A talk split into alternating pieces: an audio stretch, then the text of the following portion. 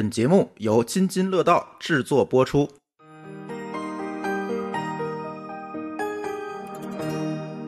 各位听友，大家好，这又是一期乱炖。呃，今天跟我一起录音的还是老高大家好，啊，还有某高老师，还是我们三个人啊。嗯，大家好，大家好。这期节目开始之前啊，其实想吐个槽。呃，这个槽呢，其实我忍了很久了啊，但是今天我刚才跟老高老师和某高老师，哎，我们三个商量一下，我觉得这个事儿真的得说一说。就是现在啊，这个整个大家对这个我们这个播客节目啊，这个评论啊，这这个现在搞得我非常非常的恼怒。什么叫恼怒呢？就是可能也是因为我们现在听友群体越来越多了，这个时候呢，在这个我们的这个评论里面就有很多不和谐的声音了。其实我觉得啊，我们对听友的建议评论还是蛮尊重的。就是有的时候大家说，哎，你们这个节目录音质量不好，或者说，哎，你们有某个东西又说错了，或者你们需要在哪里改进，我们几乎都会听。然后都会在节目里给出反馈。如果是发邮件给我们的，我们几乎不是几乎是百分之百每个邮件都会回。所以我们觉得我们一直非常非常尊重我们听友的这个建议。但是呢，最近啊，我一看这个 iTunes，因为我不用苹果手机，有的时候我就用 Pad，可能扫一眼。最近一看，得我们的这个评分啊，从四点五分又掉到三点五分了。我估计录音的时候又掉了。然后呢，其实这个东西啊，应该是什么？我坐下来自我反思一下，反思什么呢？是不是我们节目实在真的很烂，是吧？但是呢，不对了。那我翻翻其他区吧，除了中国区以外的这个评论和评分，或者我翻翻其他的播客客户端上的评论和评分，都挺正常的，是吧？几乎都是四点五分、五分。为什么就中国区的这个分第一呢？我觉得这就不太正常了。那这个时候就有正好有听友跟我说：“哎，说某某某这个播客啊，在他们听友群里鼓励大家给津津乐道打一分打一星在 iTunes 上，然后还拿这个当群打卡。”哎呀哈，我说这个怎么讲呢？第一啊，我不是特别在乎这个 iTunes 上的这个分数。我看可能都很少看，可能就像我刚才说，拿 iPad 扫一眼就完了，都很少关注。我们几位主播其实对这个打分这个事儿也不是特别关注，但是这种事儿呢，就让我们觉得很郁闷，你知道吗？而且呢，就是在这个各个平台上，最近这个不友好的评论啊，我觉得就不能，咱不能说叫不友好评论，这个东西就就太客气了。我觉得这就是喷子，喷什么呢？说你们聊投资，老高，老高根本就不懂投资。你看他说的都是错的。然后呢，聊电商，也有人说，谋叔这个根本就不是电商的人啊，他根本就不懂电商。然后呢，说挨骂最多的呢，还有一个人，哎，就是我们舒淇同学，说什么呢？舒淇根本就不懂互联网产品，节目里没事就乱插嘴，还提愚蠢的问题。还举了很多例子，你看这个连这个 MCN 是什么都不懂，连那个 DAU 是什么都不懂。哎呀，我我这就很郁闷。首先啊，我要说这个事儿，事儿是什么事儿呢？我觉得首先一点，我们每周都在更新节目，嘉宾也好，主播也好，每周可能为了准备这个节目，要可能一起要商量两天甚至三天的时间。当然不是一天八个小时了，可能两天三天这业余时间都会拿出来来商量这期节目我们怎么录。我觉得我们的嘉宾和主播付出这些劳动不是给你来喷的。如果你愿意提建议，我觉得我们全盘接受。但是你这些东西完全是胡喷乱喷，对吧？说我们不懂这个不懂那个，那你懂你来啊！我还想说这句话，你懂你来。不，可以请他来当嘉宾嘛，对吧？对，可以来加，但是对不起，我们津津乐道节目对嘉宾的这个要求也是蛮高的。所有我们的老听友都知道，无论是嘉宾也好，主播也好，我们找的一定是行业内真的有经验、我们真的 check 过的这些嘉宾，这些人行业内有经验的人才能上我们的节目。如果你什么也不懂，你也上不了我们，对吧？好，你去喷。老高不懂投资，不懂做公司，那你就先做一个跟老高一样的公司出来。如果你说猫叔不懂电商，那你也跟马云爸爸聊聊这个事儿去，像猫叔一样。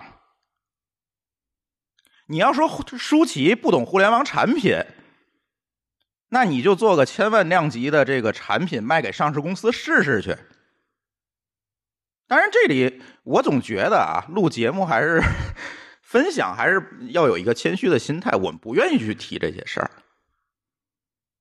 但是是不是这些评论有一点过？我看这些评论都集中在几个平台上，喜马拉雅。我喜马拉雅上只要有这种乱喷的评论，我基本就都删了，删加拉黑。iTunes 上是因为作者控制不了评论，放就放那儿了，我也不在乎。但是这个事儿，我觉得我今天要说出来。津津乐道这个节目从一开始到现在，所有的嘉宾和主播，我们选的都是在行业内真正有经验的人坐在这儿分享。而且我们每一个主播也不缺这个仨瓜俩枣的钱，不是为了赚钱才坐在这儿，只是说希望把我们这些年的经验，把我们在行业里的经验，通过一个形式分享出来给大家。我们节目不需要迎合任何人。如果你愿意听，愿意交流，那我觉得我们非常非常的欢迎。但是如果你觉得我们需要迎合你，或者你觉得我们的节目不能满足你，我送你一个字儿：滚。不，我觉得这个话不能这么说。你你知道我一般说那四个字是怎么说来的吗？啊，祝你幸福。对，祝你幸福，祝你幸福。我是觉得最近这个风气非常非常不好，然后我觉得啊，组织这个听友给我们打低分的这友台，咱也歇歇吧。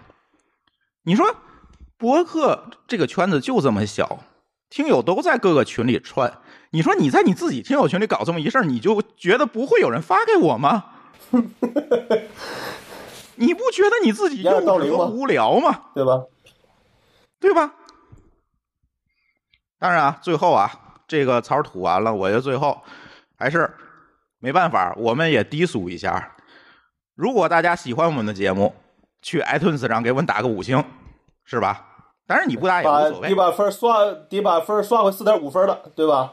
嗯，其实 iTunes 上那个打分权重啊，有个十人、二十人的基本那分就能上来，因为它本身打分人没有这么多，所以我们其实真的不太在乎那个分但是有的时候就憋这口气。所以今天节目之前跟大家吐吐槽，我还是那个观点，我们几位主播坐在这儿录节目，不是要通过播客这个节目怎么怎么样啊，一年收几千万的广告费也没人给我们，我们只是希望说把我们的踩过的坑这些经验能够跟大家来做一个分享。我们坐在这儿也不是倚老卖老，说你看我有行业经验，你们就是傻逼，不是，还是希望说跟大家交流，把我们的经验输出给大家。大家觉得有用呢，就听一听；觉得没用呢，咱可以坐下来讨论。但是你喷这件事情，首先你得听完节目再喷吧，对吧？其次你得喷的有道理吧。如果这两点你都做不到，那咱怎么坐下来讨论呢？也就别浪费你那个键盘打这些字。我觉得，哎，我的吐槽完了哈。这个我想听听高老和老高怎么看这件事儿。呃，我先说吧，就是，呃，竹峰其实吐槽的确实挺猛的啊，我在这儿听着都感觉挺吓人。但是我其实一种感觉就是，其实我们做播客呢，更像是很多年以前的微博。我不知道那个可能现在很多呃年轻的朋友在微博刚出来的时候没有特别感受过那个气氛，就是其实里边的人并不是很多，然后他们又都是可能技术圈的。因为他们接触的这些新东西会比较早嘛，大家可能更习惯在里边去探讨和讨论一些比较严肃的话题。大家之间呢也会像像像像草流一样有礼貌，对，呃，好吧，对，为什么？当然，为什么草流有礼貌，而现在的微博没礼貌呢？就是因为草流比较难上，对吧？越难越门槛越高的地方，大家就会越小心越谨慎。越对大家彼此之间怀有敬畏，因为一不留神我就再也上不去了，对吧？那门门槛越低呢，就会涌进大量的这个大量的人。那这个这个所有的不像微博的网友也好像博客的听众也好，他们就像更像是我们身边的这个人群。所以一开始我听到这个朱峰讲说我们被人故意打低分也好，还是有里边很多不理性声也好，其实第一反应还挺高兴的。哎，我们火了，对吧？因为你只有火了，才会有这么多关注的目光。那如果说我们这下面都是在打幺零二四，那就证明我们其实是一个曲高和寡的一个一个节目。嗯，所以我觉得从这个角度来看，也算是有一点欣慰，对吧？我个人觉得，因为这个节目应该最开始我也就在参与吧，对吧？你从就是第二期我觉得我们其实其实应应该说，我们一直想做的还是一个相对严肃认真的一个一个内容。一个？正经内容，无论我们，对我们无无论讨论是你是跟 IT 相关，还是这个这怎么说？你说你是带娃，还是各种各样的事儿，我觉得都是一个认真在分享、认真在讨论。哪怕这些东西我们也不懂，但是我们至少我们抱抱就抱着一个真的在问问题的一个想法去怎么说去。去怎么说去问，而不是说我这儿说我我我那那那话怎么说来来来的叫叫叫叫我就是一一问你就那么一说，对吧？大家都是心不在焉。其实我们觉得我们做的这个事儿不是这么一个东西，嗯，可能也希望说，因为现在我觉得还对于大家来说，其实真的你会发现说，其实时间才是一个最宝贵的东西，对不对？这时间你无论你是拿去吃饭，拿去看电影，这个时间过去就过去了，不可能再有了。那我希望说，你对于你来说，如果你把这个节目，你无论当娱当娱乐也好，还是当做一个严严这个严肃认真，起码你觉得一个小时你过的是一个，你至少认为它是值得的。对吧？嗯那我们希望我们在这个里面扮演的角色是一个能让你学会一些东西的，哪怕说你觉得比我们更专业，我们也欢迎你来跟我们一块儿来聊一些话题。对，大家可对吧以坐在一起但不是讨论说这件事儿，对对吧？但其实，在所有的评论里边，我最受不了的就是说我这个口音啊、英语啊这些，在我看来，就怎么说，就成就成了一个变，就是把边角变成了重点的事儿了。嗯，对，对吧其实都是无关紧要的，啊根本就不影响信息的传输，是吧？对啊，对啊，这个就跟说，我就哪怕说我有口，我有口音，那这是可能也是不好改变的事情，那何必呢？对吧？你提你你就提了，我也不可能改呀、是吧？对呀所以我是觉得我，其实我遇到这样的事儿，我一般来那来说，我会追重点，就是说你，比如说我们之前我有一个客户，他的口音就比较重，我确实也听不懂，就听不特别清，那我也得耐心去听，因为我知道人人家花时间来跟你是真的是问问题的，你也应该认真对待。那这个口音只是一个我们要要去怎么说避免的一个问题，而不是说哎，好像你的口音重，我听我听不清。但我觉得我其实这个话我都尽量不能说，对吧？对吧？万一你遇到一个说这种对这个东西特别在意的人，其实你会给他一个不好的感觉。那我觉得，所以我去比你，比如我看一些文章，或者我一般来说不会去提，这就是这些我认为不不应该是重点的事情的，对吧？对，那我老高讲的这个是情是情商在线的问题。对，就是我觉得说，你觉得说我不懂投资也可以，因为你拿我去跟比如说那些真正的投资大佬比，那可能我真的不懂，对吧？但是我可能说，我至少我觉得我比那些还没拿过钱或者还没投过钱还是懂一些的，对吧？至少 亏，至少在里边亏过钱，对吧？或者至少在里边拿就拿过投拿过投资。那你这种事儿，我至少觉得我在里边是一个扮演一个呃承上启下的作用。那我也觉得我如果能让一些真的不懂的人能够听懂一些，避免一些。这这种说最浅显的这些坑的话，那我觉得我的分享也起到作用了。其实是这样，就是我们一直都是想把这个我们趟过的坑和我们的经验一起都抛给大家，让大家自己去思考，哎，能够从中获得什么。就是我我觉得就是很多这个完全完全没有必要的这种吐槽，就比如说，还接着老高刚才说的，这个很多听友吐槽这个老高的英语发音问题。咱这普通话发音，咱不先不说啊，咱就说英语的发音。这个英语这个事儿，在我们看来，他妈就是一个工具，是吧？我们能够表达出来这个意思就可以了。那你说让一个老高，一个七零后，对吧？你让他非常阴，也没有在国外生活过，你让他这个字正腔圆的说一口英语，这个事儿他们也不现实，我觉得，对吧？这个。我说你要跟老高那天我回一评论，最后我把这个评论删了。我说你要跟老高比英语，那我给你来个英文文档，你跟老高比比，你们俩谁看得快，你行吗？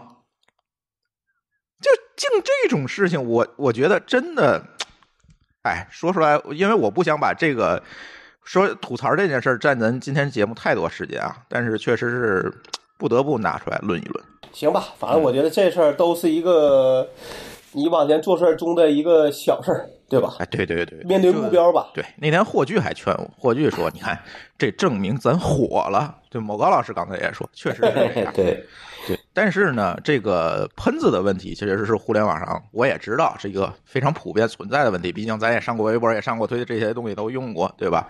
它确实是一个普遍问题。但是呢，还是想通过节目把这个事儿说出来。就这，你不能我坐在这儿就等着你来喷，是吧？这个这个事儿实在是不太和谐，对吧？对，还是说一嘴。有的时候还是要要怎么说？要怎么说？要有一个回，要要有个回应嘛，对吧？对对对对，当然也不占太多时间啊。那接下来咱下一个话题，咱咱聊正事儿。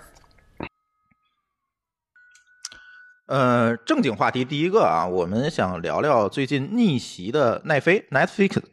嗯，做对了，这个网飞这个公司呢，或者叫奈飞，其实怎么翻译都有啊。嗯，疫情期间，咱先说疫情之前啊。疫情之前呢，奈飞这个公司其实不是特别被资本圈看好，也就是它的股价呢，其实一直在甚至在跌，就是一直是那样吧，不温不火。包括我们上次去美国拜访这个我们在奈飞的这个听友的时候，他也聊到，可能也是面临着一些种种的压力吧。细节我就不说了，人不让我透露哈。面临一些压力，也当时也很愁。那么突然呢，在这个疫情期间，哎，怎么样？和 Zoom 一样的爆发了。呃，疫情之后呢，这个呃，就就是疫情期间吧，奈飞发了一个财报。嗯、在这个疫情期间，一二季度净增订阅数达到历史最高水平，净增了多少用户呢？一千五百七十七万。这个量大家可能没有概念啊，跟国内平台比的话，大家可能没有概念。国内平台可能一下子一发就是净净增几千万，但是大家要知道，奈飞这个平台是你不付费的话是不会成为会员的，不会成为用户的。你想成为它的用户，唯一一个途径就是付钱，你不付钱什么都看不到。所以这个一千五百七十七万是付过钱的会员。呃，所以在这个大前提下呢，它一季度以及第二季度的这个业绩展望均超出了预期。所以在这样一个报告的这个背书之下呢，四月十六号，网飞的这个股价盘中上涨百分之五，创历史新高，四百四十八美元。呃，市值呢有多少呢？市值已经达到了一千九百零九亿美元，超过了谁？超过了迪士尼，一千八百四十二亿美元，超过了，超过了一点点吧，一百一百亿美元。但是这是一个非常有标志性的，也就是说，哎。互以互联网产品、互联网分发呃起家的这个新的啊内容的平台，超过了这个迪士尼这种老的这种呃内容提供方或者叫这个内容制作方。其实这个是挺有标志性的一个问题。当然，这个今天咱聊这个事儿呢，也是接着上期上期咱们聊了是吧？疫情期间欧洲的网络爆炸。这个大家这个带宽都不够了，结果呢，呃，奈飞和 YouTube 都纷纷在降低自己的码流来保带宽。嗯，所以这一期呢，在这之外，其实想借着这件事情聊聊视频技术，或者是这些技术背后的这个商业逻辑。哎，这个时候我要问问题了，我先问某高老师吧，你订过哪些？你你先说你自己看不看奈飞，然后你说说这个你订过哪些？别管国内国外的这种视频的平台，你怎么订阅的，或者说有怎么样的一个体验？呃，我说说整体说说啊，这个奈飞首先我是没订阅，嗯，呃，原原因是什么呢？主要是我比较懒得翻墙，嗯，就是特别简单这一件事儿，嗯啊，然后但是呃，其实附带的还有一个，因为我印象中奈飞应该是以这个自制剧为主的内容，对吧？呃，这个你可能有一些误解，自制剧有，但是也有版权，就是其他的版权的内容。OK，嗯呃，那可能就是我可能以为它都是自制剧，因为我不太爱看美剧，或者说国内的电视剧我也不看。我的主要的，因为我自己的习惯是我不太喜欢被一个东西一直牵扯着精力，老惦记着，所以我看电影比较多。所以反过来讲呢，我在国内倒是这个钱花钱如流水啊，就是三大件都订阅了，就是三大件就是爱奇艺、呃优酷还有腾讯视频。嚯，啊，就是都是买了他那个会员，但是我的这因为国内的这个我不知道，可能是因为版权的问题啊，就是国内三大件其实特别像，这个非常像，只有某一些很少一部分电影他会说只在爱奇艺有或者只在优酷有，但是绝大多数独占的那一部分内容，对吧？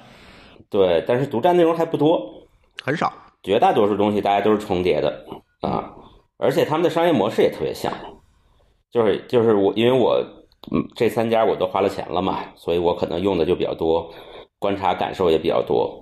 就是他们都有这种免费的，然后拼命看广告，动不动十五秒甚至更长的广告。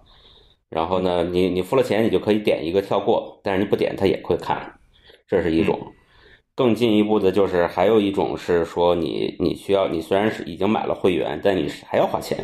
我看这一个电影我要花五块钱，啊。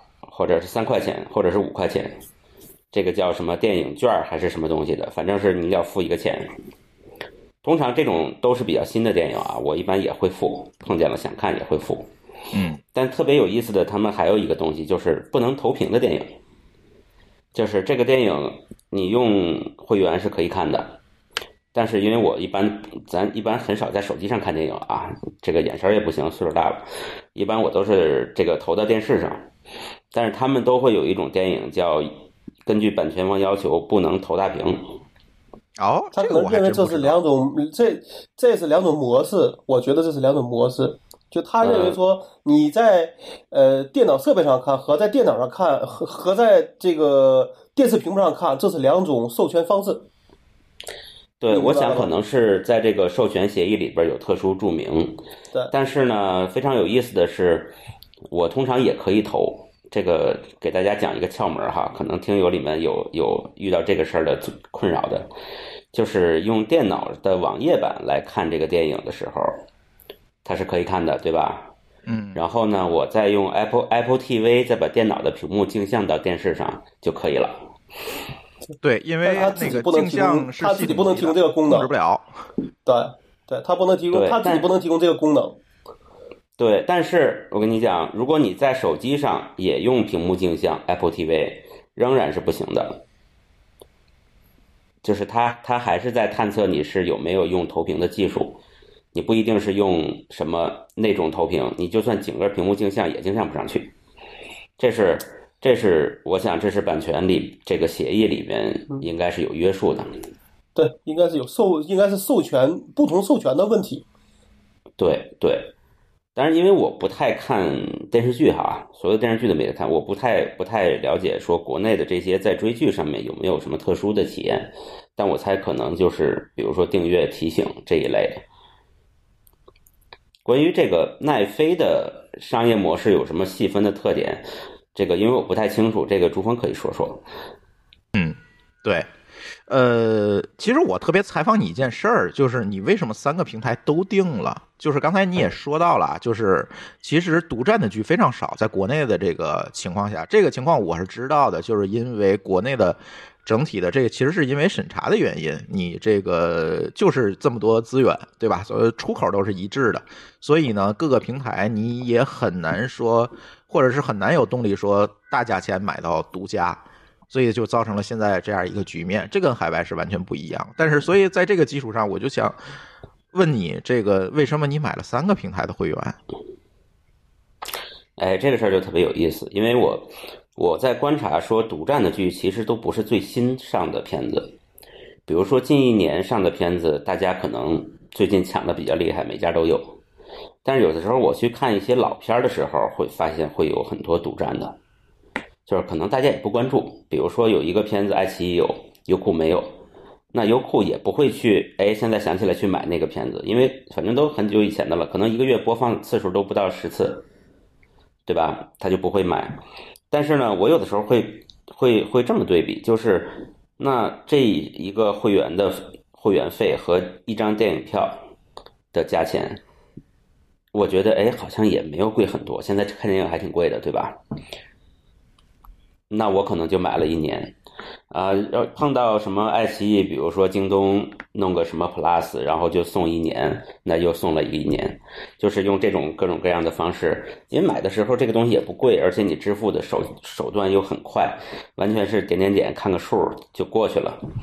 我觉得就像百度网盘似的，它一年三百块钱，我其实用不了两次，我也买了，就是这样子的。就是你觉得这事儿方便，我有一个电影，我就是现在就想看。那它这个平台就没有，那就爱奇艺有。比方说，那我花点钱就看了呗，反正一想以后你还可以看别的，对吧？也不是很亏，就这样的就你这么想，这些钱你就都花的舒服了，对吧？对，慢慢的就就好像看起来就变成了一个全都全都花了，全都定了，就是这么个心路历程。哎，很奇怪，你应该是我唯一一个知道，就是三大平台都是在连续订阅的人啊。这样的人这么少吗？对，应该是这个。回头我们听友可以在回复里面告诉我你订了哪些平台啊。但是我周围的人，我今天我还问了一圈，可能就是比如说爱奇艺是居多，就是订爱奇艺的相对比较多。然后呢，其次是腾讯，再其次是优酷，大概是这样一个比例。没很少有人全订，真的很少有人全订。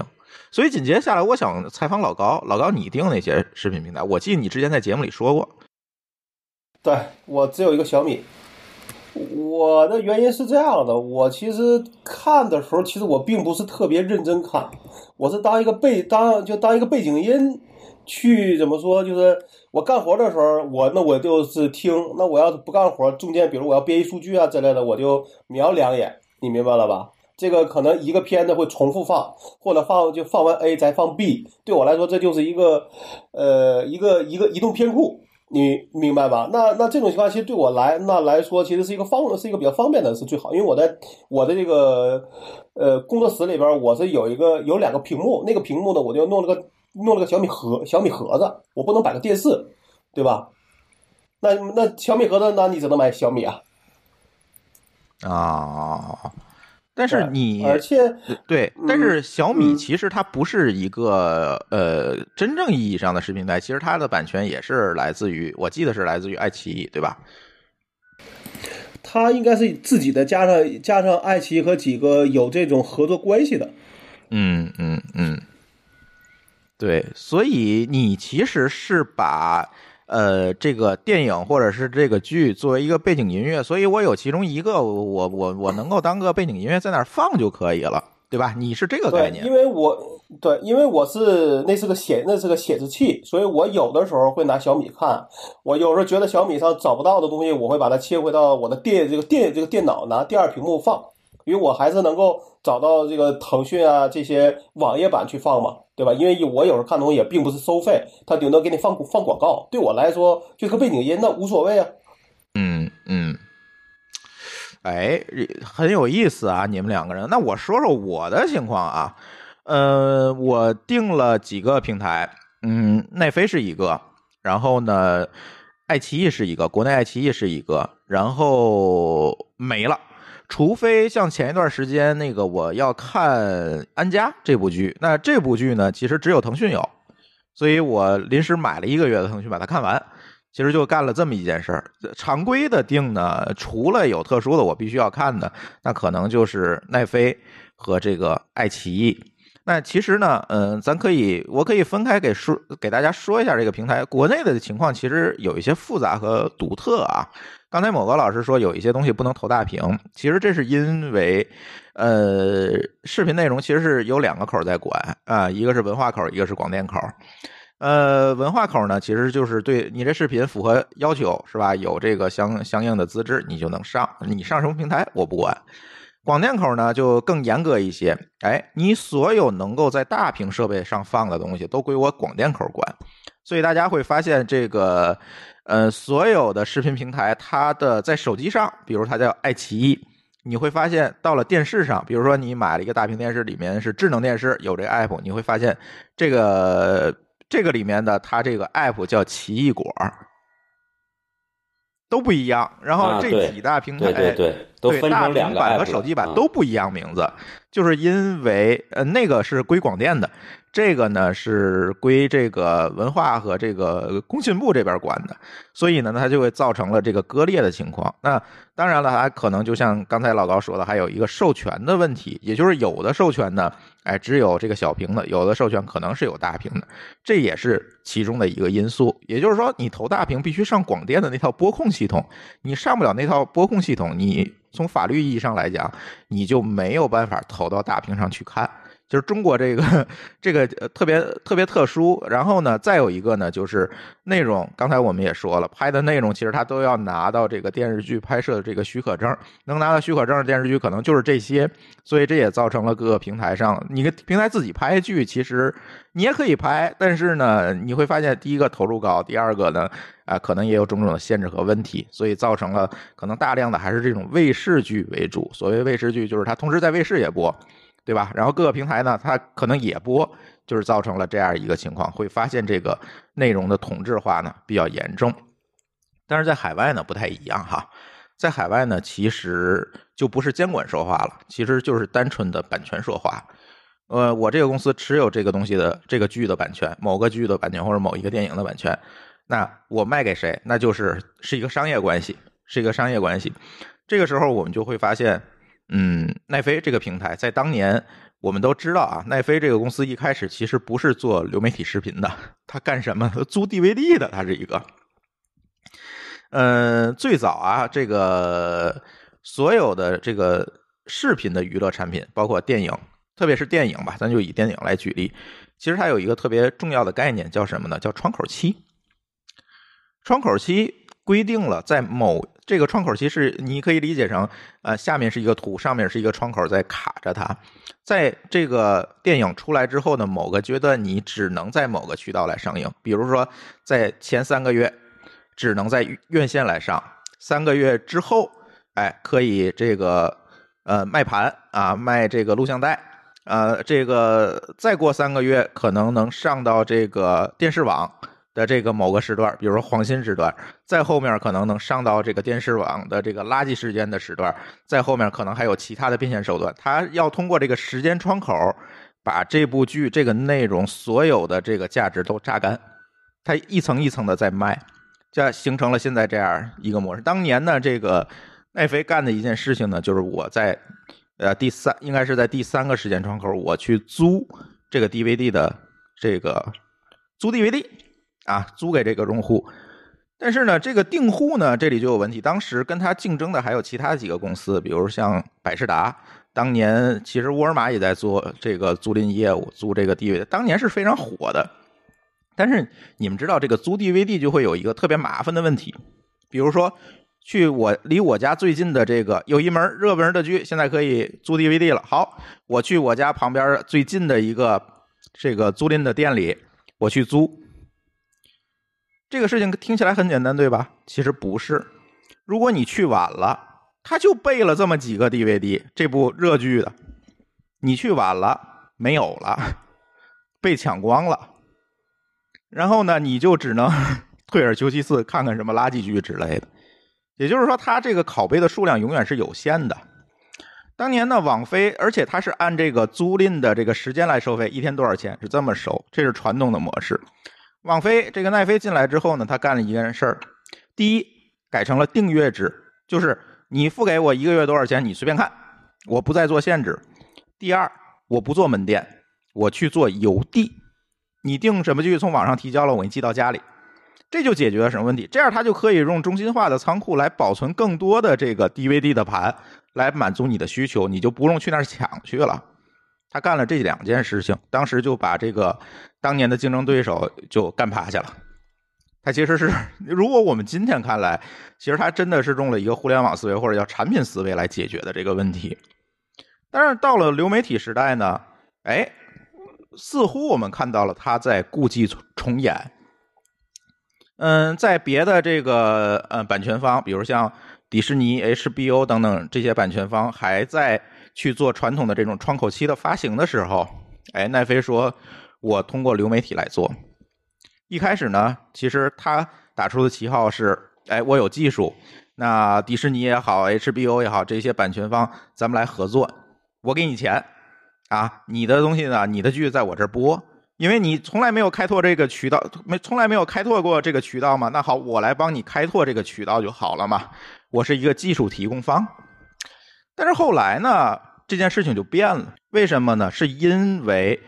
流媒体分发这个技术其实门槛是越来越低了。那各个版权方说了，我与其卖给你奈飞，那我不如自己做个平台来做这个内容的这个分发和售卖不就好了吗？对吧？因为大家通过互联网看内容的习惯已经形成了，那我来做个平台切这块市场就好了。这个是一个，可能这这是一个非常直接的这一个决策结果。可能如果是我们的屁股坐在那儿，可能第一时间也会这么来想。那这个时候，奈飞怎么应对这件事情的呢？我做自制剧，我通过自制剧的变革，来再去倒逼传统内容行业的这个，可以我们可以说带引号的弊病。他做了几件事情，又做了几件事情。第一件事情呢，就是我大量的去投入来制作自有的内容。那我如何决策我做什么内容？是根据用户在我的网站上看剧的习惯的大数据来进行决策。我通过数据来决策什么剧好看。这些传统的版权方其实是做不到这些事情，因为他数据没有没有办法拿到这么精细的数据。但是他经过这么多年的积累，其实这个数据已经拿过来了。那他可以完完全全可以用这个数据来做决策了。第二件事情。就是发明了所谓的报看模式。什么叫报看模式？传统电视网怎么来发行这个美剧？一个礼拜放一集吧，对吧？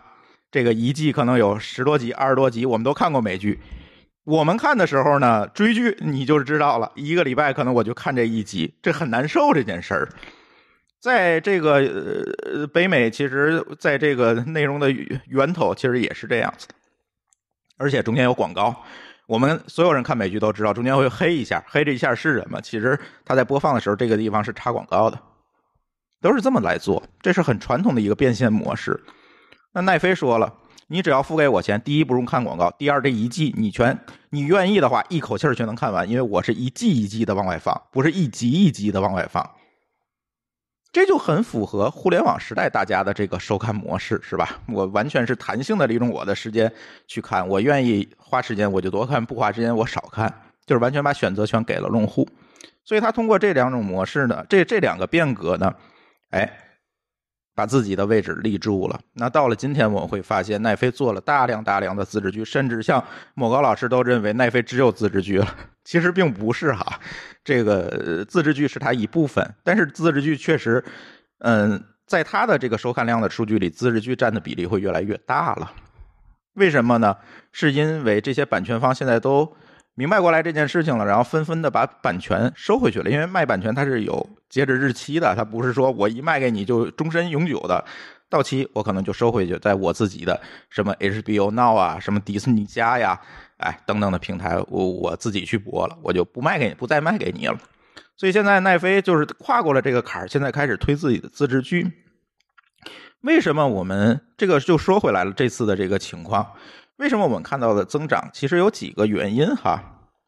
第一个，它其实在全球除了中国以外，所有的国家，除中国、伊朗吧，这几这些这些国家以外，在几乎所有的国家都落地了，都有本地的这个。你访问奈飞都能看到非常本地化的剧，它也跟本地本地的这个本土的制作公司合作出了很多剧，比如最近啊，在亚洲，特别是跟韩国合作出了很多剧。所以这样的话呢，它其实更符合当地用户的一个习惯和体验，就是它完完全全接地气儿了。所以在这一次呢这个增长里面，我也会我们也会看到哈，在这个嗯亚洲的增长量其实是蛮高的，可能也是跟亚洲的疫情比较严重有关系啊。这个在亚洲增长量还是蛮高的，但是我觉得除了疫情的原因，因为你单一论疫情这件事情说不通哈，就是。如果是因为疫情增长，那其他的迪士尼家呀、HBO 那都会增长啊。但是似乎只有网飞增长的比较多，所以这个其实是跟它的本土化有关系的。所以这个呃奈飞这个公司很有意思，就是我们上次去拜访的时候，其实也跟他们去聊过他们的一些思路啊等等。所以结合我的一些分析和他们的说法吧，可以说说奈飞就是这些年为什么能够成长起来，就是像我们标题一样说逆袭的奈飞做对了什么。其实我觉得他在不同的这个历史时间点，其实真的做对了很多事儿，才带来今天的一个结果。我我倒觉得现就现在有一个问题在于说，国内如果这个订阅这个每个月的订阅费用不能涨起来的话，我觉得这个质量你很难提升。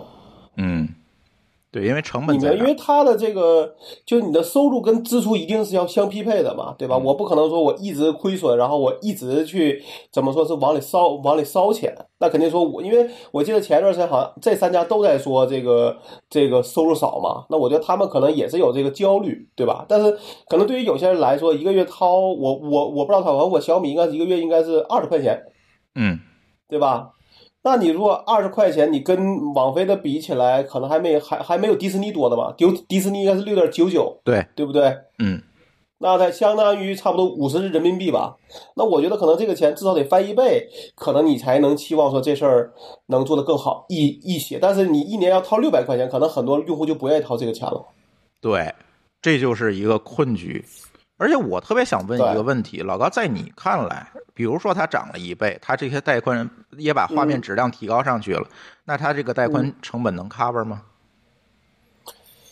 不好说，因为我觉得这个事儿其实还是一个规模问题。嗯对吧？就是跟我在上个月我过生日那天我写的文那个文章一样，我当时的模式其实是可以不变的，唯一的问题就是我需要用户增长两倍到三倍，嗯可是发现你的用户已经到头了，那你只能改变模式，你懂了吗？嗯那要么说这里边有一家说我现在不再放免费内容了，我就做成一个网飞，我全都自制剧，那可能还能够打破这个僵局。否则说三家都差不多，然后三家都这么僵持，然后都是有就所谓有大腿可可以抱，我觉得这个局是很难破的。啊，这就会变，就变成一个三局鼎立，然后大就大家谁也不服谁，谁也不怕谁，谁也不让谁的结果，嗯，呃，谁也破不了局的这个结果了。对。但是其实这里又有一个问题，其实我记我记得咱之前的节目啊聊过，就是在现在的一个就是这个内容制作还是在一个监管状态之下嘛，在这种监管语境之下，你很难去自己自力更生的来提高内容的质量，也就是这个事儿你说了不算。嗯，所以我觉得现在国内这事儿就并不是你单纯把价格提上来就能就能解决问题的事儿。就是你没有办法呃以一己之力提高你的竞争力，因为你的竞争力最后说说根到底，其实还是在内容上。对，当然说你可以，你你你可以这样，网飞是在跟整个呃，就是说，比如比如说咱说美国网飞是在跟美国的这个电视啊或者有线电视的这个体系去做竞争，嗯对吧？大家的能力是一个水平，嗯，对吧？那这块儿看谁能够出更好的招儿。但中国可能可能说你在呃也它也是一个水平线，对吧？我觉得是这样，就是我刚才回忆了一下，我最早为什么在爱奇艺啊、不是在最早为什么在优酷上花钱订阅，呃，回忆了一下原因，是因为呃看理想那个系列的节目和呃就是就是窦文涛、梁文道他们做的那个节目，还有小说，嗯这个其实都是优酷的自制剧，你可以这么认为，对吧？它不一定是剧，反正是自制节目。呃，这自制内容嘛，对吧？对自制内容，所以我我在想，可能真的留住付费用户的，还就是要靠自制内容，而不是靠买版权，嗯，因为只有这个东西，他他不会卖给别人，对吧？对，你要不然你就你就来来我这儿，要不然就算了。你买版权，别人也花钱也可以买，嗯嗯是，所以我我猜，所以我猜未来可能国内就是，当然你刚才提到的说监管导致自制内容这件事儿变得更难一点儿，我觉得是有，就像走钢丝一样，但是它总归能走过去。对，我们也要相信大家的创创造力，或者是这个绕过坑的能力，其实还是很强的。就是在这种环境下，可能还是会走向说大家，呃，越来越多的自制内容。对，然后呢就不会有一家独大。对，其实最近我们也看到爱奇艺在做一些尝试，比如说最近这个火剧叫《我是余欢水》，是吧？这这这个好多我们听友都在追这部剧，其实就是爱奇艺的自制剧。它当然它是和正午阳光合作的哈，但是这个版权，呃，我印如果我没记错的话，应该是爱奇艺的自制剧，因为我看它制片啊等等全是爱奇艺。所以这个沿着这个思路，我又想到一个问题，嗯，会不会慢慢的平台都会向上延伸？就是把这个产业链纵向的都抓在自己手里，我觉得往后可能就不存在于什么功利的第三方的说的天花乱坠的平台，而其实都是纵向的、纵深的产业巨头了。我觉得按海外的这个情况看，很有可能。那也是几个巨头，呃，怎么说叫叫叫叫互相占山头了，对吧？嗯，对呀、就像啊咱们扯远一点，就像滴滴一样，如果它持续要提高用户体验，有可能它最最后会收购很多出租车公司，变成自己的车。嗯这就是从平台走向了一个垂直嘛，对吧？对，对，他自己做上下游嘛。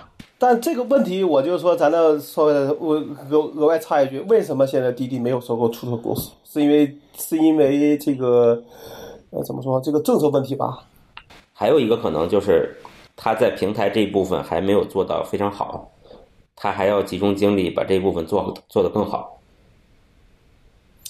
而且，当然那个咱咱就不说了，我倒觉得现在反反过来，可能滴滴现在面对的问题跟跟国内的这三大视频公司面对的问题是一样，就是在你收入有限的情况下，你怎么能变出花来？我明白，就是本本来就没有太多的在资金链上就没有太多腾挪空间，你总变出花来。对嗯、对，就跟美团前段时间被那个广东什么餐饮学会这个公开谴责是一样的，对吧？因为这个是这个钱就这么多，大家都想分，大家都觉得亏了，那这个事情最后是哪一方都不满意的结果。那这个问题就留给我们的听友吧，这个和留给未来来来来且看吧。我觉得这个咱很难讲，但是从奈飞的这个成长经历来看，我是觉得怎么讲呢？我们作为互联网行业当中的一员，每个人我相信大家都是希望这个老朽的这些行业哈，这个是非常传统的这行，娱乐业是一个非常传统、非常传统的行业，这种潜规则可以被这个互联网和技术替代。这样社会哎才能发展，才会有更多的创新可能。其实今天聊的更多是这样一个意思吧，嗯。好，下一个话题啊，下一个话题也是最近程序员圈子可能说的多一点，因为嗯是这个软件叫盘 download，就是其实是一个呃浏览器插件。这个浏览器插件能解决什么问题呢？是能够解决你不是百度网盘的会员也能高速下载的问题。哎，这个作者。不好意思，又被抓了。哎，这个时候呢，因为他是个程序员嘛，所以在程序员圈子里，这个反响就比较大。嗯，到底为什么被抓？这个被抓的原因呢，有一条微博，就是当地的这个执法机关的这个微博上说的是什么呢？说的是，首先啊，有人报案说这个自己的用这个盘当漏的时候，这个隐私被泄露了。然后，哎，注意，然后啊，报完案了哈，然后警方梳理。发现，哎，把这个泄露隐私这个事儿不提了，说这个绕过官方设定实现高速下载，属于侵入非法控制计算机系统的这个犯罪，而且呢，不是给那个报案的人带来了损失，是给百度带来了损失上千万人，然后这个人被抓了，哎，就是这么回事。然后呢，这个人呢还建了 QQ 群，哎，在 QQ 群里收打赏，收了多少钱呢？收了三十余万元的这个打赏，所以根据这个把这个人抓起来了。首先说啊，这件事儿错了吗？呃，这当然错了，是吧？实锤啊，这个突破这个软件限制，给这个企业带来损失啊。原来买会员才能干的事儿，现在不需要买会员就能干了。哎，这个确实对这个软件进行反向工程啊，等等一系列的，这个确实属于违法。按现行法律来讲啊，我觉得没毛病。嗯，老高刚才说他有不同的意见，你你怎么看？这个我看到那个文章里写的，他是说是这样，就是说百度其实没有真正禁止这个多线程下载，嗯它是单线程里边做了一些特殊的处理。嗯然后这个盘 download 干的事儿就想说我你不是单线程慢吗？对吧？那我就来一百个线程，嗯那其实这个在我看来，跟你咱平常用的那种那种下载工工具，一般都会实现那种多线程的一个方案。就严严格上讲，这是一个常用手常是个常用手段，你明白吧？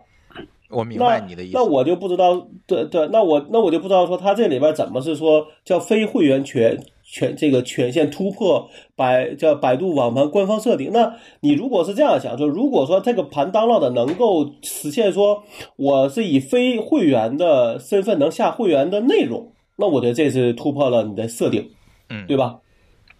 那只只是说你原来说，哎哎，你不是会员，你能下十下十 K，但我现在通过你这种多线程的方案，我能下一百 K，那我觉得这个严格上讲是你的这个实现有问题，因为我能看到在海外的很多这种网盘，其实人家都能实现说，我就只允许你一个线程下载，你多了我就给你拒绝掉。嗯。那我觉得这是他自是他技术实现的问题啊。哦，我那我明白你说的意思，也就是说百度其实并没有做这限制，只是呢，呃，这个作者利用了百度的这样一个能力去做了一个软件来解决这个问题，对，就是利用百度已提供的能力来实现的加速下载，而不是说绕过了某些这个，比如说我破解了密钥等等这些东西呃实现的，对对对对。对吧？对，就这个时候我，我我因为我那天看了之后，我是觉得说这事儿，严格上讲，我这百度报案，你顶多说是，你可以说说，比如你网页上写了说非会员你只能下载十 KB，拿这个来说事儿，但你技术上其实没有真正把这个事情落实到位，对吧？嗯，明白。对，这是老高的说法。呃，但是还有一个问题，嗯嗯就是呃，说最重要的啊，致使北京百度网讯科技有限公司，也就是百度，损失高达上千万元。这个时候，网友说了：“你这个上千万元怎么算的？是不是真正的你是有了这个上千万元的实际损失，还是你百度臆想出来的？我损失了上千万元？”啊，损失了几个亿，是吧？那到底这个东西应该怎么算？因为这个就涉及到这哥们儿的这个，呃，这到底判几年的问题呀、这是，所以大家很关心这个。刚才某个老师说了，他说他能算，来，某个老师给大家算算，这怎么算呢？啊，这个 算账之前啊，我先说一下刚才的这个，我不太同意老高的这个观点哈。嗯，就是我觉得这件事儿呢，不能说是一个呃没问题，一定是有问题。我给我给你举一个特别简单的例子，嗯我出门了，但是我把钥匙忘在我们家门上了。嗯那这个人进来以后把我保险柜扛走了，他算不算贼？他这个其实不是说，当然我在技术上把他完全限制死了，让他没有任何能力进来，这个是最好的一个结果。但是呢，我在技术上有疏忽，或者是我没有完全没有实现，没有锁门，但这仍然是有一个犯罪和非罪的界限的。哪怕我只有一个这个叫什么呃用户协议，就是你注册用大家注册用户的时候都会有一个看也不看就点确定的协议，对吧？哪怕我只有一个用户协议，里边约定了说你应该做什么，你的权利是什么，我的权利是什么，但是我没有任何技术的手段限制，你违反了这个协议，你就是违反了协议。那如果违反的严重了，你就是犯罪行为。我这么说没问题吧？那至于说我有没有用技术手段去实现这个协议，这个是两个问题。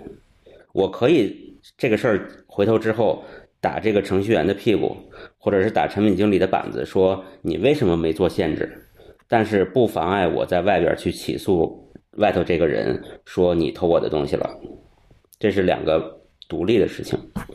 好，那我那我就问你一个问题啊，就是说，大家都说爬虫这个东西是一个工具，对吧？那你说为什么又分什么好爬虫、坏爬虫呢？你怎么来去界定这这个事儿？就是我觉得现在这个问题，就是在这个事儿这个事儿上，其实同样就是有争议的问题。那你说的这个说，比如说，比如说，那你这样想说，比如他网页上写了说非会员权只能下十 KB，可是你也没说一个线程只能下下十下十 KB 啊。那我拿十个线程，我做到了，对吧？但你说我到底是算的是说，比如说叫既侵入非法控制竞争系这个系统系统的程序工具这个罪，还是怎么样？我觉得这个罪本身它也是个问题。我并没有控控这个侵入和控制啊，我只是在你正常的你提供下载这个上边，我唯一的问题是我从一个县城变成了一百个县城，那你觉得这个事儿是问题吗？这个工具在我们认为说，在零一年还是九九年的时候就有多线程下载的工工具，那按理说这些这些人都可以抓了。这里这里边啊，是不是呃，不管是不是犯罪行为，是不是违规行为，其实就取决于我们用户和提供服务的人达成的这个协议是什么。爬虫也是这样，我们爬虫用的协议就是 robot.txt，如果你不遵守它，我们就认为它是坏爬虫。那个只能叫业界的一个默认规则，但没有一个强行哪个行哪个地方说你不这么做就就不对。因为因为很多网站就没有这个文这个文件，你就不能抓了吗？啊，要按你这个说法，你要没有这文件，我是不能抓的，对吧？这个当然说咱们这个话题可能有点多啊，但咱们可以把这事再往后说。但我认为说这至少是个争议，咱不能说它一定没有。这就跟后边说，如果你认为说大家有了协议这事儿，你认为说这个用户就必须遵守，那反过来说，为什么后边这个事儿被揪出来说，百度这个网盘又在这个用户协议里默认说允许他上传一兆带宽的内容往上传，但是最后他又说我要把这个取这个取消呢？他完全可以说自己有理啊，对吧？你点的时候你是同意了，你看不看我不管，但是你同意了，那我就有权在你电脑上实现这一兆带宽的上传。那你为什么现在像像认错一样去说我做的不对了呢？这个地方其实我有，呃，我有一些看法啊，咱一个一个说。第一个是说你刚才讲的，我用这个这个，它如果多线程下载这件事儿呢，看起来技术是正常技术，但是它违反协议了，有争议，这个我也承认。这个这但是具体得看协议是什么样子，对吧？对因为我是不用的。你说对对了，就是因为如果协议中假设协议中有这么一条说你不可以用第三方工具或者是自制工具，你只能用网页或者是我提供的客户端来下载，那这个就违反协议了。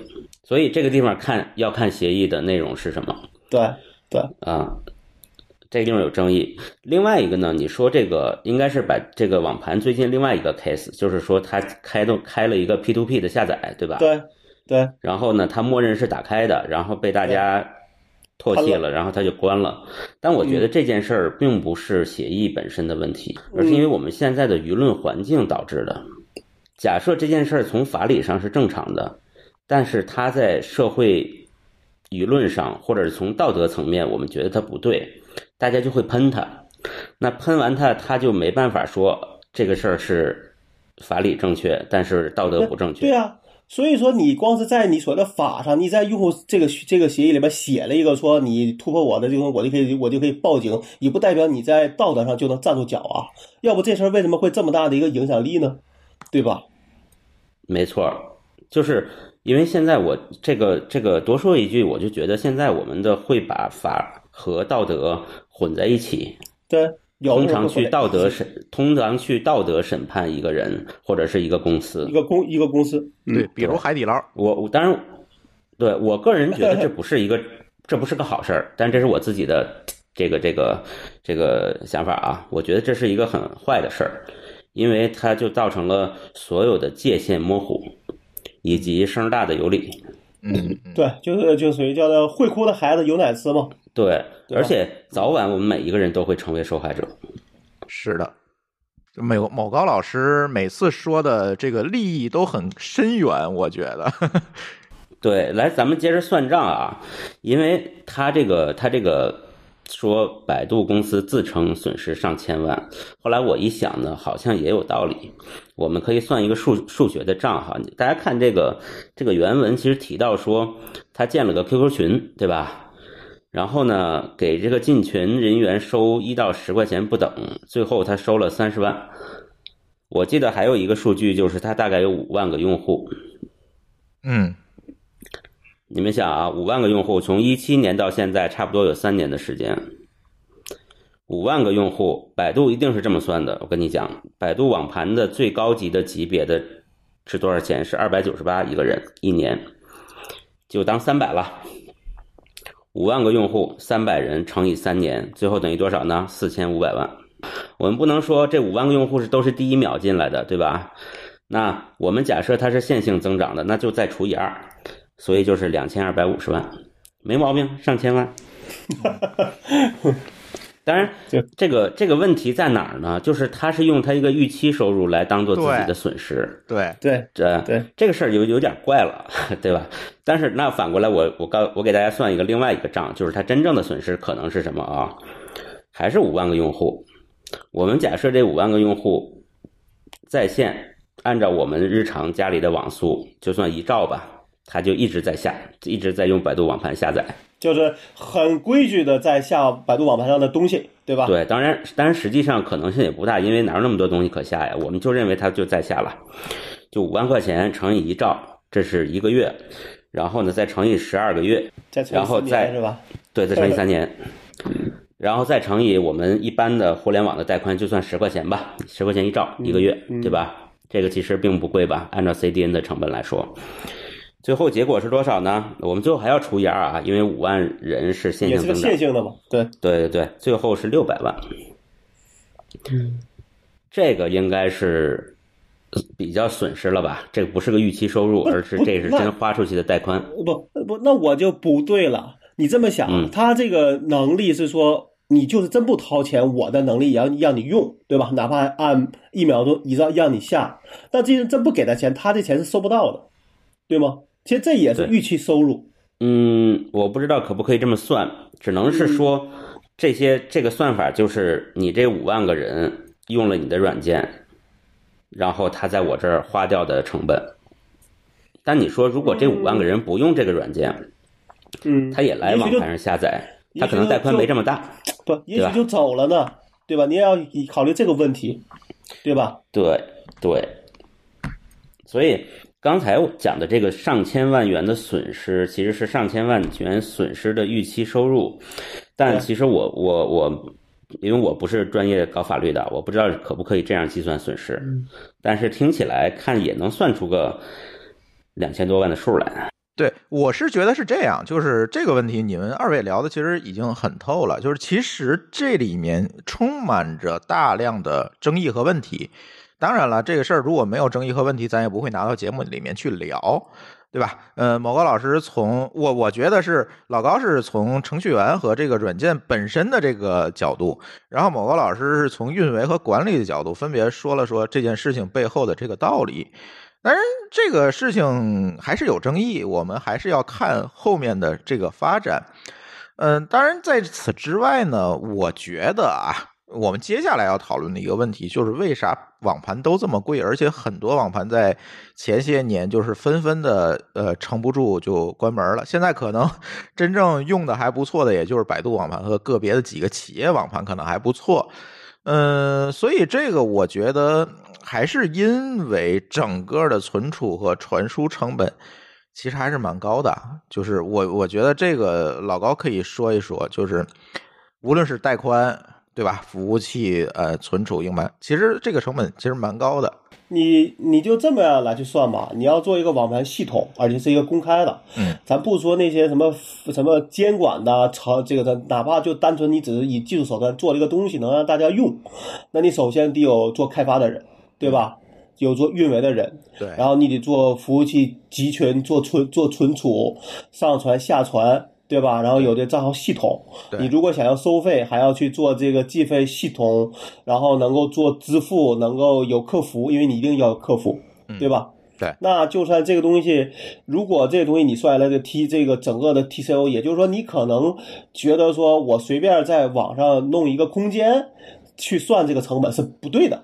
对吧？就是比如说，我随便找了一个朋友，他给了我一个服务器的空间，给我一百 G，你不能拿这个成本去算你这个网盘的这个存储成本，对，因为你想，这个网盘理论上讲，很多时候它是有这个有效期的，对吧？可我我呃，我不知道百度是什么，可能比如说它要帮你存一年，也就是说这个东西在这个网，在这个百度网盘上这一年内是不能删掉的，嗯，他你要背，就是他要替你背这个存储成本。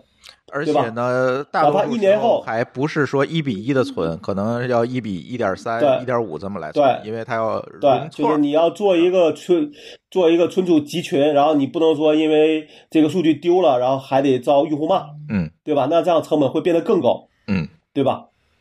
那那你就包括我记得那天我看我那朋友圈里就有人说百度网盘时，他就让他想起了一个三六零的事儿，嗯。他说当时三六零做那个网做网盘的时候，提供了一个月的呃叫叫叫备份时间，可是他的东西在上面太多了，他一个月就是拼命的下都没下完，最后他说他丢他最后他丢了很多东西，嗯。你明白了吧？嗯嗯嗯，对，所以我说这个里边，呃，应该说就是大家对于对于传东西是有一些需有一些需求的，比如说我要传一个一个 G 的文件给珠峰，嗯，那可能我没有一个直直接的办法传，对吧？或者说现在珠峰并不在线，那我就必须要找个中转的地方放，嗯。对吧？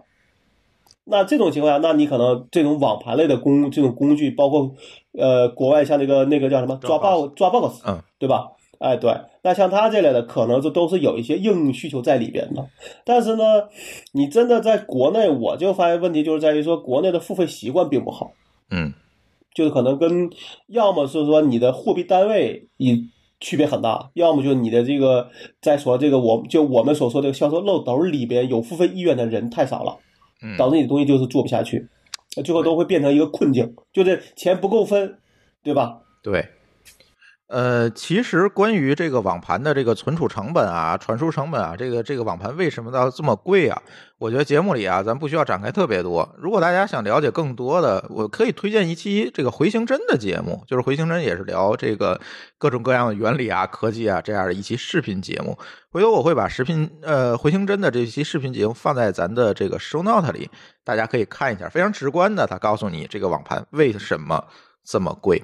那说回来，贵的问题，我们其实更愿意说一个产品的问题。其实，百度如果我们去和 Dropbox 这些来比的话，百度这个产品确实确实也是比较糙。比如说，呃，一些特定的功能，比如说一些在，呃，呃一个最直接的就是百度其实是用速度来收费，但是 Dropbox 是用空间来收费，这个两个其实是不一样的。Dropbox 不会说你没付钱，然后你下载这个文件就很慢，这个没有。但是百度其实是这么去做的，包括一些产品的细节上。其实我倒是觉得百度是不是可以把告别人的这个精力，呃，放在做好自己的产品上啊？还是那句话，这个嗯是贵，但是呢，问题是其实我愿意花这个钱，呃，但是我希望这个市场上有两家、有三家的公司一起在做，互相之间能有竞争，对吧？我你得让我有的选。现在我用百度其实是没得选。我，对我倒是觉得说嗯，百度的这个网盘的这个叫什么投入产出比，可能在公司里是不是不会被重视掉的。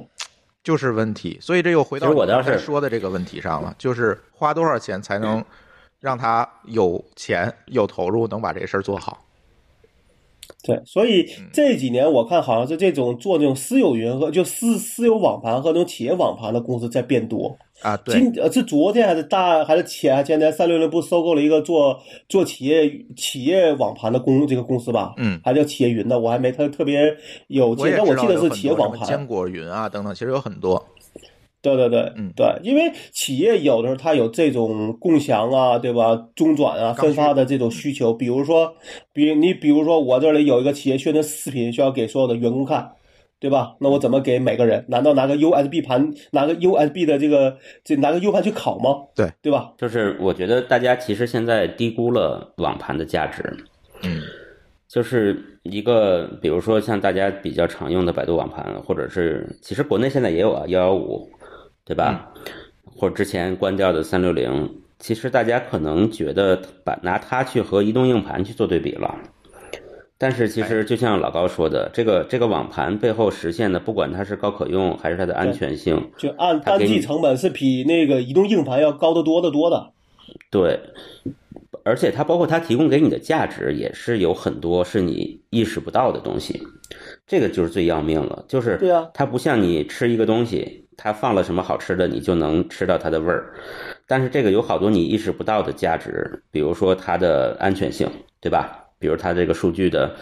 呃，防丢失啊之类的这些东西，你是意识不到的，你就拿它当个移动硬盘用，你当然会觉得它比移动硬盘贵，我就不要。这个事情就属于一个，你说是理性吗？还是不理性？我觉得是一种错误的理性，对吧怎？么说呢？我跟你说，我有一回在饭店就就遇到一个一个岁数相对比较大的一个一个女的，在跟服务员吵架。她的理由就是说，你这个肉在我在这个菜市场买，可能就十块钱一斤，你凭什么这个菜做给我四五十块钱？你明白吗？嗯，对啊，对啊，这种错误的理性，其实我我们日常生活中非常多。以前甚至有央视的记者来质疑苹果手机，按零件儿才才多少钱？你一个手机卖这么多钱，对吧？说星巴克咖啡，说你这个豆儿才几个钱，你一杯咖啡这么多钱。我觉得这都是一种看似理性，但实际上是错误的理性。你应该那叫那叫什么？是叫精分吗？会拿这个理由去砍价，这是大家可能比较擅长的一个方一个方式。如果你是砍价，那这是策略，这是另一回事儿。对，对吧？然后另外一个我想说的观点是，其实我还是这个，因为虽然百度的产品大家这个骂的比较多，大多数也都比较烂，但是百度网盘我还是觉得是非常不错的产品，因为你这么看，就是这么多网盘产品，呃，我们经常拿 Dropbox 跟百度网盘做对比，你会发现百度网盘创新点还蛮多的，对吧？他在包括你就说他收钱吧，他拿速度收钱这件事儿，以前就也没有人是创新能想到还能这么干，这你要这么说也对对吧？对，而且呃，像像国内啊，这个我觉得拿幺幺五和百度做比，其实他们走到了不同的路线上。幺幺五网盘更像是个看片工具，啊，百度网盘呢，因为可能是因为这个聚光灯下的原因，它把版权内容甚至一些擦边球的东西都干掉了。嗯这个看片工具这个功能就变弱了。但是如果从它最早的设计来说，我觉得百度网盘是一个挺牛逼的设计，在产品的角度来讲，这这个我不知道是谁谁是鼻祖啊，因为国外的很多的这种那种提供一次性下载的这种网盘，理论上讲，它很多都是说你只要付费，这个就是能够高速下载。我刚才最开始举那例子也是这个类型的，但是因为我不知道到底是谁在先啊，谁是谁是谁先想到这个事儿，我是确实不知道这个这个这这这这个具体情况的。其实百度网盘最早也是按空间付费的，但是因为我猜可能百度在基础设施上建设上面比较好，所以被大家吓挂了，干脆就限速吧。变成按速度了，因为他可能觉得，呃，空间是固定的成本，但带宽是可变的。对，而且对百度网盘的模式来说，它大家最多的还是用它存电影嘛，呃这些东西是可以去重的，所以你那个空间你看起来蛮大，它没有准备那么多硬盘，它也不需要。对对它是可以去重的。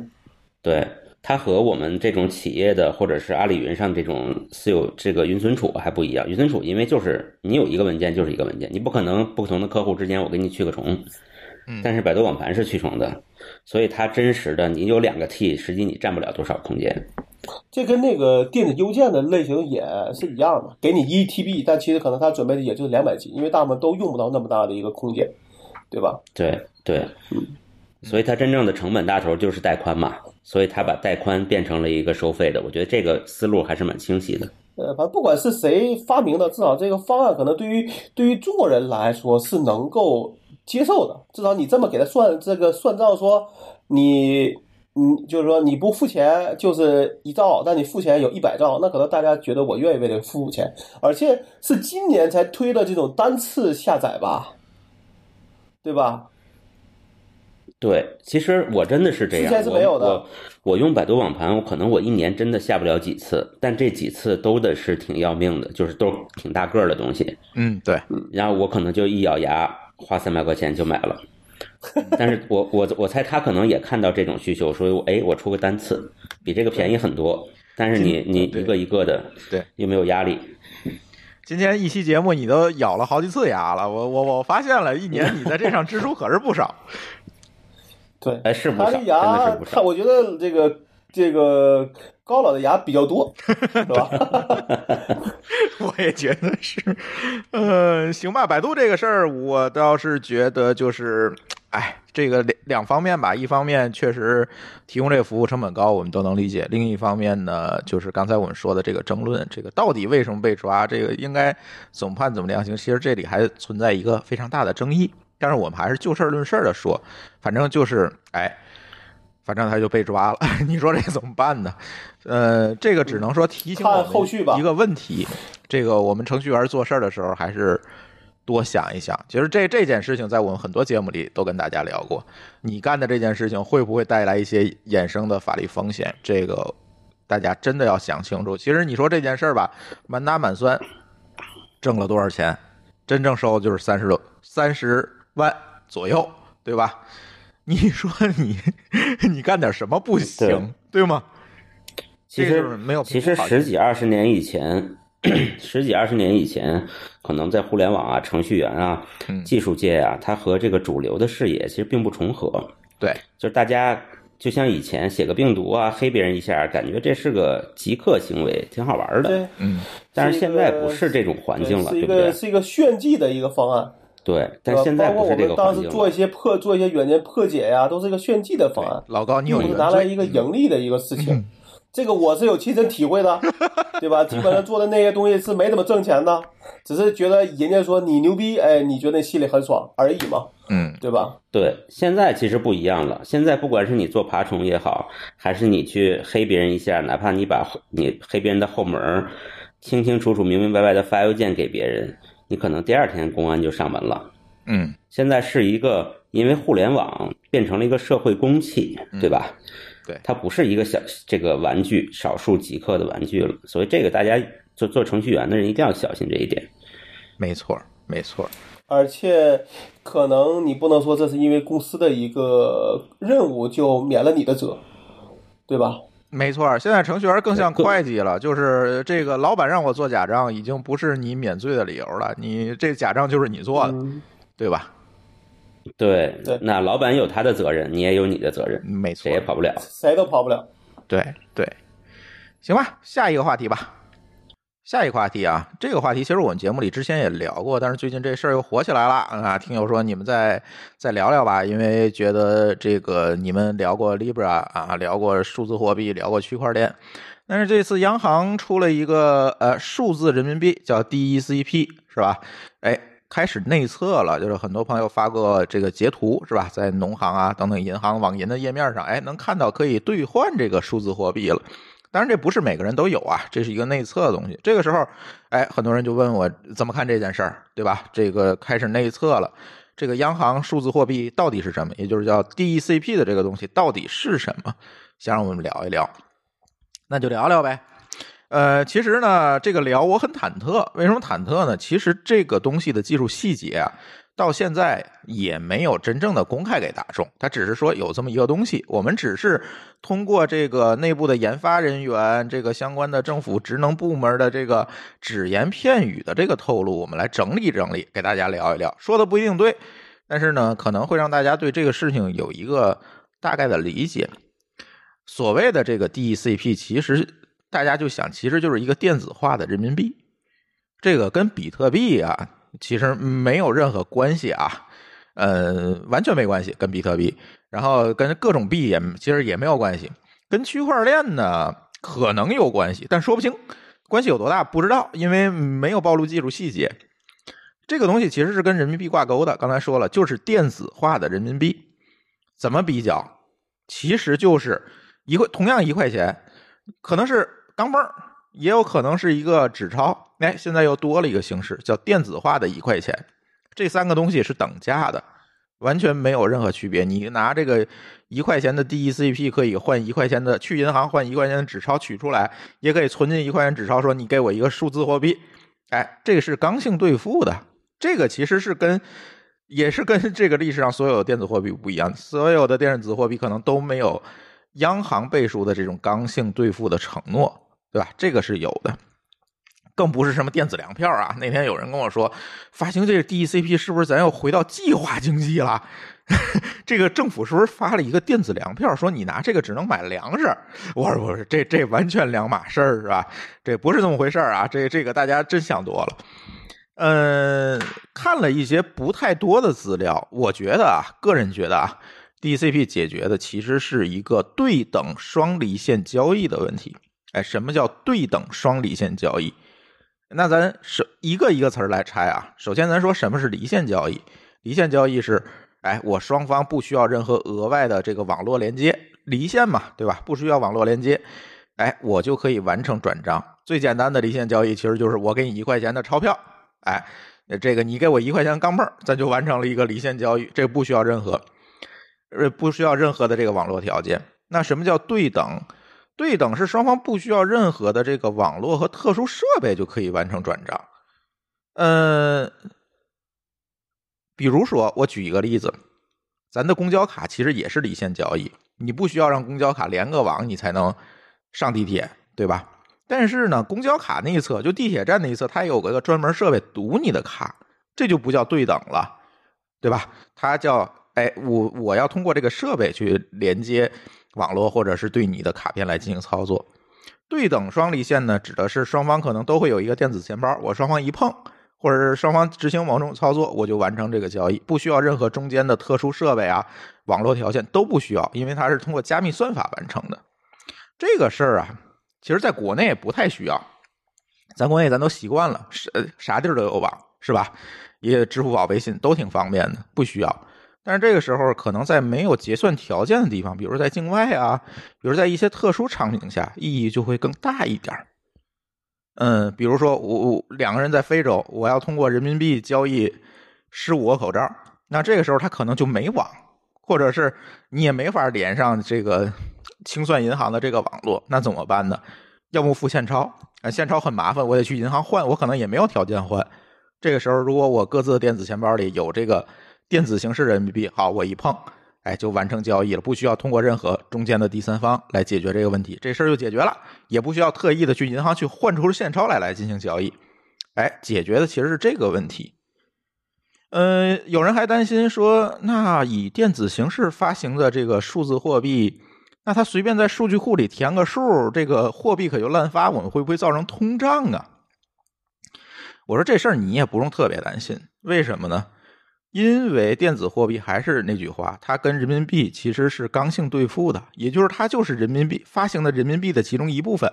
我以前呢，同样一万块钱做了五千个钢镚五千个纸钞，现在呢，我做五千个钢镚四千个纸钞，又发行了一千个电子货币。那就是这件事儿，其实它没有办法通过一个发行的方式来进行这个通胀，这这个是，除非说央行我想通胀是吧？我要多印钱，那是央行的问题，其实跟这个技术形式是没有关系的。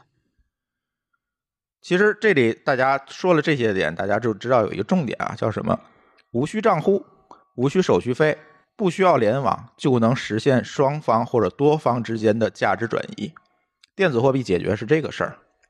所以这个东西其实啊，跟我们普通人关系，嗯，不是说特别大，对吧？除非你用公司将来发工资用这个东西，你不得不去用，可能跟你有关系。但实际上跟普通人现在花钱消费其实没有特别大的关系。这个东西是干什么用的？我的理解啊，可能不一定对。我的理解，其实这个东西是推进人民币国际化来用的。现在我们都说要“一带一路”，要做人民币国际化。但是呢，什么叫人民币国际化？就是我在世界上来做交易，国与国之间做交易，公司公与公司之间做交易。以前啊，一跨国咱就变成了美金结算了，更是更早之前咱变成是黄金或者白银结算。那现在是美金结算。那这个时候呢，如果你说我用人民币结算，可以吗？可以。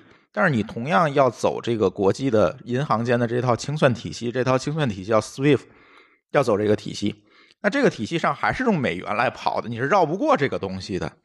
那 DECP 其实是用一个去中心化的、用加密算法来解决的一个方法，来做了一个绕过 SWIFT 这套体系，做了一个去中心化的交易的可能性，对吧？咱抛开政治因素，咱不说，它只是给货币赋予了这样一个可能性。所以这个 DECP 是什么？其实本质上来讲。就是一个货币形态的技术升级。咱看啊，这个货币形态历史上都做过什么样的技术升级？第一次最早的货币是什么？最早的货币啊是黄金和白银。哎，大家都知道，国与国之间啊，咱就论多少盎司的黄金换几把枪，在一战、二战时候其实都是这么干的，都是以黄金来结算。这个就是国与国之间的这个等价物。然后呢，这个二战之后，这个布林顿森林体系解体之后，其实就变成了用纸钞来解决这个问题，就是进行了一次升级，我不用那个黄金白银了，我不挂钩了，是吧？我用法币来解决这个问题。什么叫法币？其实法币就是国家的中央银行背书的，或者像美联储这种机构背书的这样一个一般等价物。它值多少钱？其实它是有背后一系列的锚定的方法的，但不仅仅是锚定黄金白银了。它搞定的是一个什么事儿？我要解决这个通缩问题，因为黄金、白银这个储量是有限的，但是社会是在不断的向前发展的。这个时候，如果我还跟它去谋定的话，那可能会造成通缩，通缩会给社会带来一系列的问题。这个时候，哈，我可能就是要有一个正常形态下的一个略微的一个通胀，才能解决这样社会发展和这个发币之间的这个矛盾。这是第二次技术升级。那第三次技术升级就是今天，我们是用电子货币或者叫去中心化的加密货币解决是解决的是结算货币的垄断问题。在这个布林顿森林体系结束之后，美元其实变成了实质上的啊世界范围内的这个一般等价物，是吧？大家都是用美元结算。那我们怎么打破这个垄断呢？那我只能是。突破美元的这样一个技术形态，用电子的形态来绕过我们刚才说的这种清算的体系既有的清算体系，来解决这个结算货币的垄断问题。其实就是这三次电三次这个货币形态的升级。那我们现在赶上的就是，哎，这个布林顿森林体系结束之后，哎，又一次这个货币形态的升级。其实是这样一件事儿。还是说回来。这个普通人啊，不用过分担心，对日常生活也没什么影响。它也不是国家用电子化手段发行了，重新又回到计划体制，然后发用电子形式发布票粮票，不是这么回事啊。这个大家不用担心。但是，哎，这些东西都是我们通过只言片语猜的。未来这个东西是怎么样子的？哎，它是不是会跟区块链密切的结合？在上面会有智能合约的体系，这些东西我们都不知道，因为技术细节没有公开给我们，我们真的不知道。但是有一点可能会，就是未来可能，因为这个东西可以匿名，也可以不匿名，可能未来更利于这个税收监管，就是将来你没法逃税了，因为你每一个支付操作都被记载下来了。以前说我收现金就可以逃税，现在对不起，可能不行了。对我现金越来越少了，大家都是。以电子形式来支付，其实现在就是，现在你微信、支付宝如果跟你较真儿的话，你这个税也跑不了。所以啊，这个事儿可能未来会是这么发展。我们听友点题说聊一聊，但是能聊的东西呢，也就这么多，也也 也聊不出什么花来。就是这些东西，只不过说大家可能没有必要就是恐慌，说的这个东西怎么样怎么样怎么样，没有这个，我看现在。嗯，不会对大家的日常生活啊、工作啊，或者是买东西、购物啊带来什么样特定的影响？嗯，不会，它就是除了钢镚纸币以外，发行另外一种形式人民币，就是这么一件事儿。你将来可能在微信里就能用了，就在微信里，我用微信里的钱换成电子货币，用电子货币换成微信里钱，这都能换，就多了一个渠道。可能哪天你跑到了非洲。这个荒无人烟、荒无人烟的这个村落里，呃，食人族要吃你的时候，说你给我一百人民币，我就不吃你了。这个时候你掏出来给他转一百个 DECP，哎，人家就不吃你了，能解决这个问题。哎，别的解呃现在没有什么大的影响，哎，就是这么一个东西。我倒想到一个影响，嗯，可能大家感受不到的影响，嗯。大家知道，我们现在从比如说大家在国内挣的钱，这个存在支付宝或者存在微信里，然后出国去刷支付宝、去刷微信二维码，其实背后特复杂，对对吧？就是清算。之所以这件事儿跨，对，之所以这件事跨国不那么痛快，可能大家不太理解，为什么这么都是不就是个码吗？在哪刷不就是不是刷呀？但其实因为你刷过去以后，它又变成美金，对吧？对，从那个。只要你不是这个纸钞交易，它就一定要变成美金才能汇回来。是的，这就是刚才刚才你说那个 SWIFT 的问题。对，但如果有这东西呢，它可能我觉得它不一定会在我们的支付宝或微信中可见，但是他们有可能搭在这东西上头。没错。我所以，我我到我到国外去直接去刷二维码，它就特简单的就这个钱就回来了，没有去绕成美金再回来。我觉得可能会有这个变化。对，其实呢，还是那句话，就是用呃加密货币的形式绕过了这个 SWIFT 这个刚性的渠道，就不需要再换回换成美金再换回来了。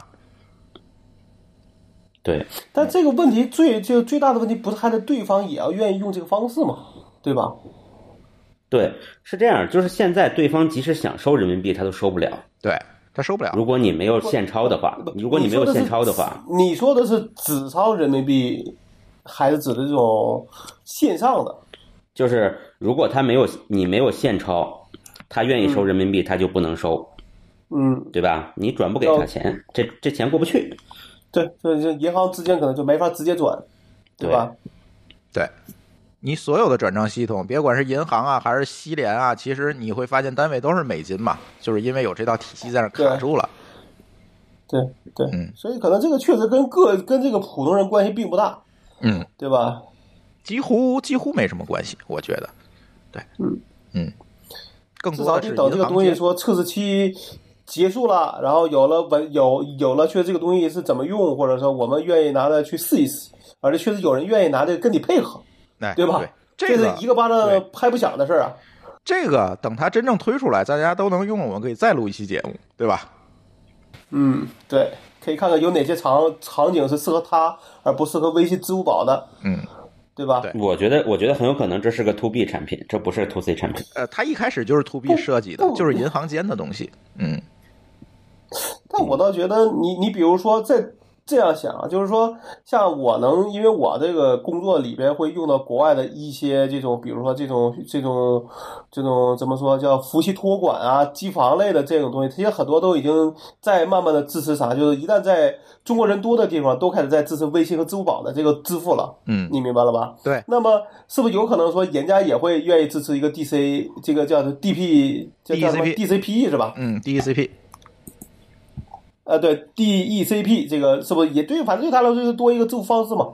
嗯，对，是有可能的。这个其实任何的经济和金融问题，它都绕不开政治问题。这个其实最终我们要看人民币国际化，或者说我们这“一带一路”到底能够落实到什么样的程度，会有什么样的阻力和压力，我才知道这个东西能不能推行起来。其实这都是相关的。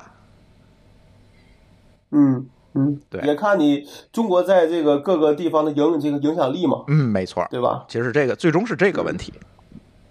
嗯，对，但是这个问题就超出了我们的这个认知范围，也超出了我们这个节目能讨论的范围，所以我们今天就就可以聊到这儿。先从技术角度给大家讲这是什么，不是什么，我觉得就够了。